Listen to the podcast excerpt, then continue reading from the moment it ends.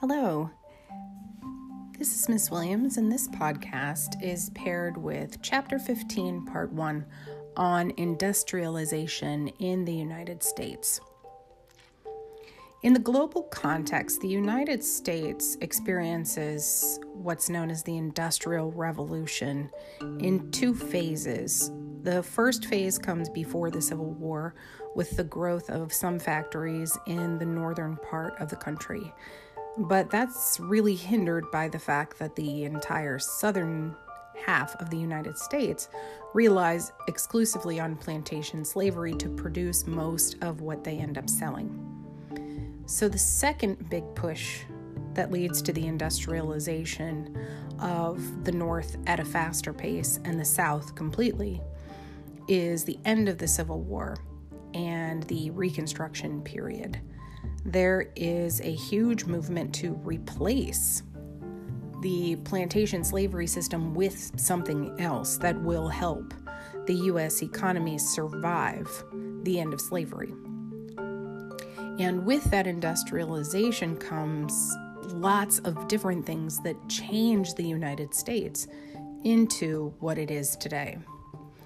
You get some of the inventions that we are very familiar with, things like the invention of the telephone in 1876 by Alexander Graham Bell, or the light bulb, which is credited to Thomas Edison, although there is another inventor uh, Nikola Tesla, who had some prototypes, but Edison invents the first light bulb that actually doesn't explode when you turn it on. And he makes electricity usable. He doesn't invent electricity, that isn't possible. It exists before these inventions. And he doesn't really invent the electrical generator, that was done before him. However, his light bulb, the Edison bulb, which is, on a side note, coming back into interior design fashion. If you want to Google Edison bulb, you'll see lots of examples. But the Edison bulb makes it possible to actually use electricity to do things like light up cities. It also can be used in factories, which means that factories no longer have to rely on lights outside of the factory, like the sun, in order to make their factories continue to work after dark. And they don't have to rely on things that are flammable, like oil lamps or any kind of gas product, which could be detrimental, especially if you work in a fabric factory. The US is spending a ton of money and they're also importing a ton of goods. The United States experiences a massive boom in the 1870s and 1880s with the factory system. So, all the concerns around the end of slavery and what that would be like for the US economy turned out to be fairly unfounded. The population of the United States triples between 1860 and 1910. A large part of that is actually due to immigration there is a huge influx of immigrants, and those immigrants come w- looking for work, specifically in the factories that are cropping up all over the US. The government is not making any regulations around these new businesses, it's not highly taxing them. And so businesses are allowed to grow without any kind of government involvement. Uh, that doesn't actually end up being good for most workers the businesses want to produce and produce, but they're not really interested in paying people more. And lots of people need work, so if you don't like the wage, you can find another job and they'll find someone to replace you. It also leads to the formation of several trusts where multiple companies are owned by one individual or one group of individuals that makes them extremely wealthy it very much parallels what's happening in business now with companies like Microsoft or Apple or Warner Brothers or Disney owning multiple companies that make them almost impossible to compete with. In order to protect workers, unions are formed.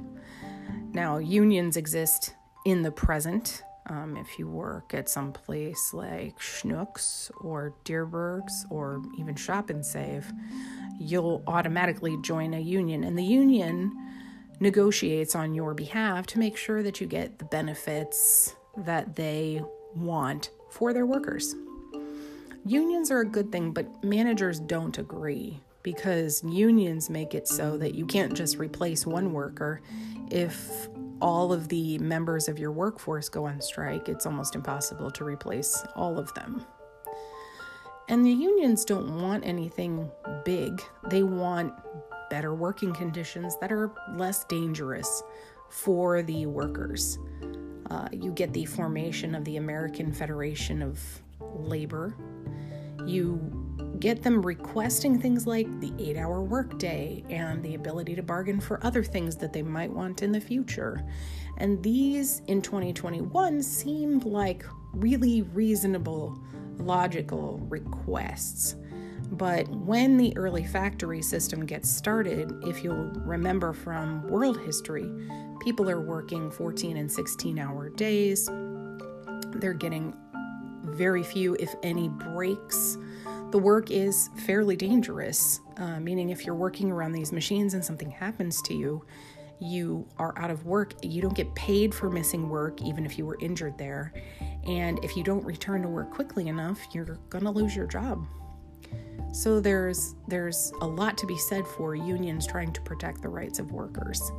However, one group that the unions don't allow to join are women. Women make up almost 20% of the workforce as of 1900. They work everywhere. They work in factories, they work as domestics. But unions don't want them as members because they're afraid that having women in their membership would somehow diminish their bargaining capacity. Um, so there's a big resistance to that. So we're looking at a very large amount of t- change in what historians would consider to be a very short amount of time with industrialization in the United States. We're going from 1860 where plantation slavery is the is 60% of the income of the United States to 1900 where people very rarely work on farms most of them work in factories or in other jobs so we're looking at a very large change in the way people live their lives and how they buy what they need for themselves.